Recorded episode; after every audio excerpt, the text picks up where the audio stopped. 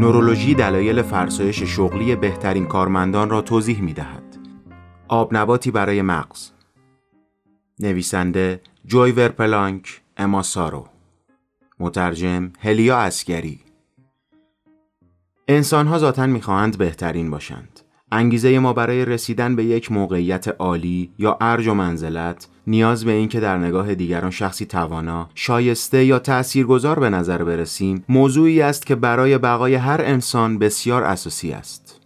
هنگامی که وضعیت افراد تغییر و ارتقا پیدا می‌کند، مغز مواد شیمیایی مانند دوپامین و سروتونین را که احساس خوبی را در بدن ایجاد می‌کنند، ترشح می‌کند و ما را وامی دارد تا برای حفظ بیشتر آن حال تلاش کنیم. در واقع این آب نباتی که مغز به بدن جایزه می‌دهد، آنقدر شیرین است که ما سخت‌تر کار می‌کنیم تا دوباره و دوباره آن را دریافت کنیم و البته ممکن است یک الگو و طرح تکاملی وجود داشته باشد که ما را وادار کند از نوع خود مراقبت کنیم. جویندگان ارج و قرب برای جامعه خوب هستند، زیرا وقتی انسان‌ها به موقعیت‌های بزرگ دست پیدا می‌کنند، کل آن مجموعه برنده می‌شوند.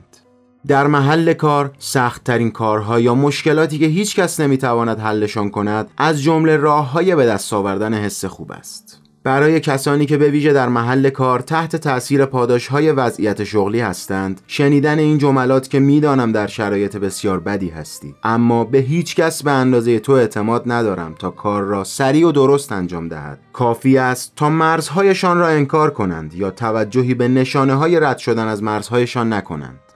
در اینجا نه تنها به خاطر انتخاب از میان دیگران به دلیل توانایی‌های خود سیگنال‌های دریافت پاداش را احساس می‌کنید، بلکه می‌توانید یک کار را تکمیل کنید و برای اینکه کار را به خوبی انجام داده اید، پاداش دوم را هم دریافت کنید. ارتقای وضعیت در محل کار می‌تواند دوز دو برابری از احساسات خوب را به شما منتقل کند. بنابراین جای تعجب ندارد که افراد معتاد به این حس‌ها در نهایت موفق شوند. جنبه منفی دستاورد بیش از حد. با وجود تمام اندروفین‌های ناشی از حس خوب که ممکن است به طور پیوسته از مدیر تیم خود به دست آورید، نمی‌توانید منکر واقعیت شوید. بعد از ساعت‌ها کار، در حالی که مشغول درست کردن شام هستید و برای دقایقی احساس خوبی دارید، تماسی از طرف سرپرست تیم با شما برای کمک گرفته می‌شود. اینجا واقعیت زندگی نمایان می شود. فرد تنبل تیم مشغول خوردن یک شام بدون هیچ وقفه ای است. انگار در عوض میزان پایین موفقیت خود، هدیه‌ای تحت عنوان احترام به وقتش را نیز پاداش می گیرد. در این موقع است که آن آب نبات شیرینی که مغز پاداش میداد به یک باره تبدیل به واکنشی تند می شود و سیگنال های مغز به جای احساسات خوب، واکنش تند و تهاجمی را رقم می زنند. این واکنش به این دلیل اتفاق می‌افتد که عدالت و انصاف درست مثل ارج و منزلت حوزه دیگری از تجربه اجتماعی است که سیگنال‌های تهدید و پاداش قوی را فعال و رفتار را تحریک می‌کند. قبل از اینکه متوجه شوید و پیش از تجربه حس موفقیت، عملکرد زیادی که دارید بدل به عملکرد تنبیه می‌شود، به این معنا که وظایف نابرابر به مسئولیت‌های ناعادلانه تبدیل می‌شود. این اتفاق به این دلیل رخ می‌دهد که مغز اساساً برای بقای ما تکامل یافته. بنابراین موقعیت‌های تهدیدآمیز یا منفی را نسبت به موقعیت‌های لذت بخش سریعتر شناسایی کرده و واکنش نشان می‌دهد. در واقع اگر در کانون توجه نباشیم، تنها یک تعریف و تمجید را از دست داده‌ایم. اما اگر تساوی در کار نباشد، خطر فرسایش شغلی تهدیدمان می‌کند. با گذشت زمان، قرار گرفتن به صورت مکرر در یک موقعیت نابرابر به حالتی مزمن و پایدار تبدیل می شود. این شرایط تا حدی می تواند پیش رود که باعث شود از قبل یک رفتار را به صورت شرطی انجام دهید، به طوری که هر بار که یک تماس اسکایپی از طرف سرپرست خود دریافت می کنید که می پرسد چند ثانیه فرصت داری؟ قبل از خواندن پیام به صورت کامل، مغز شما نسبت به یک وضعیت تهدیدآمیز علامت داده و پاسخ می‌دهد. این وضعیت مزمن می‌تواند به سرعت منجر به فرسایش شغلی شود. ارتباطات تبعیض‌آمیز و فرسایش شغلی. افراد تشنه موفقیت نمی‌توانند مشکل فرسودگی شغلی را حل کنند.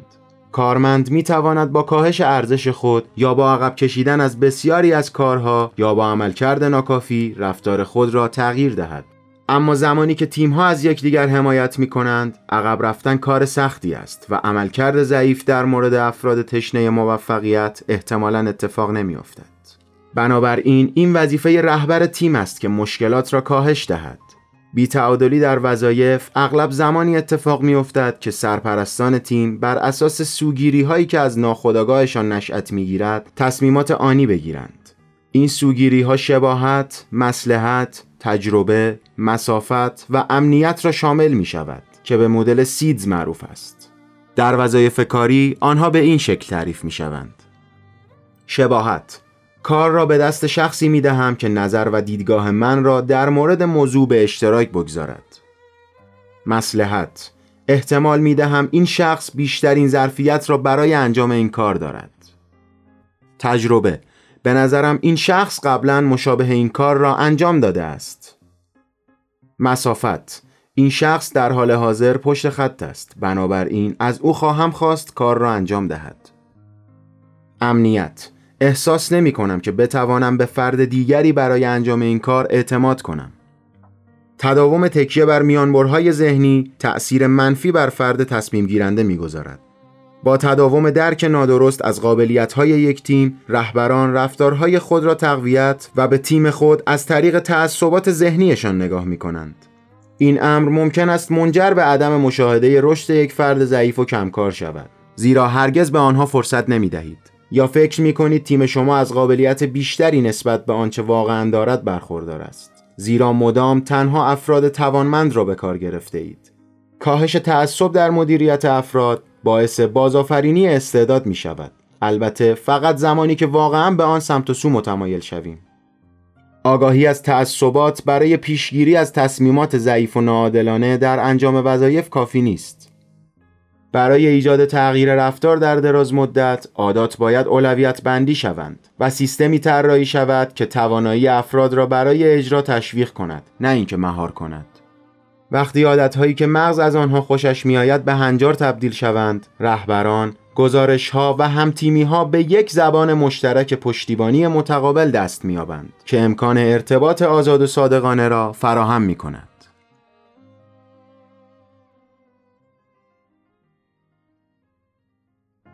این مطلب در صد و دومین شماره ماهنامه پیوست منتشر شده است.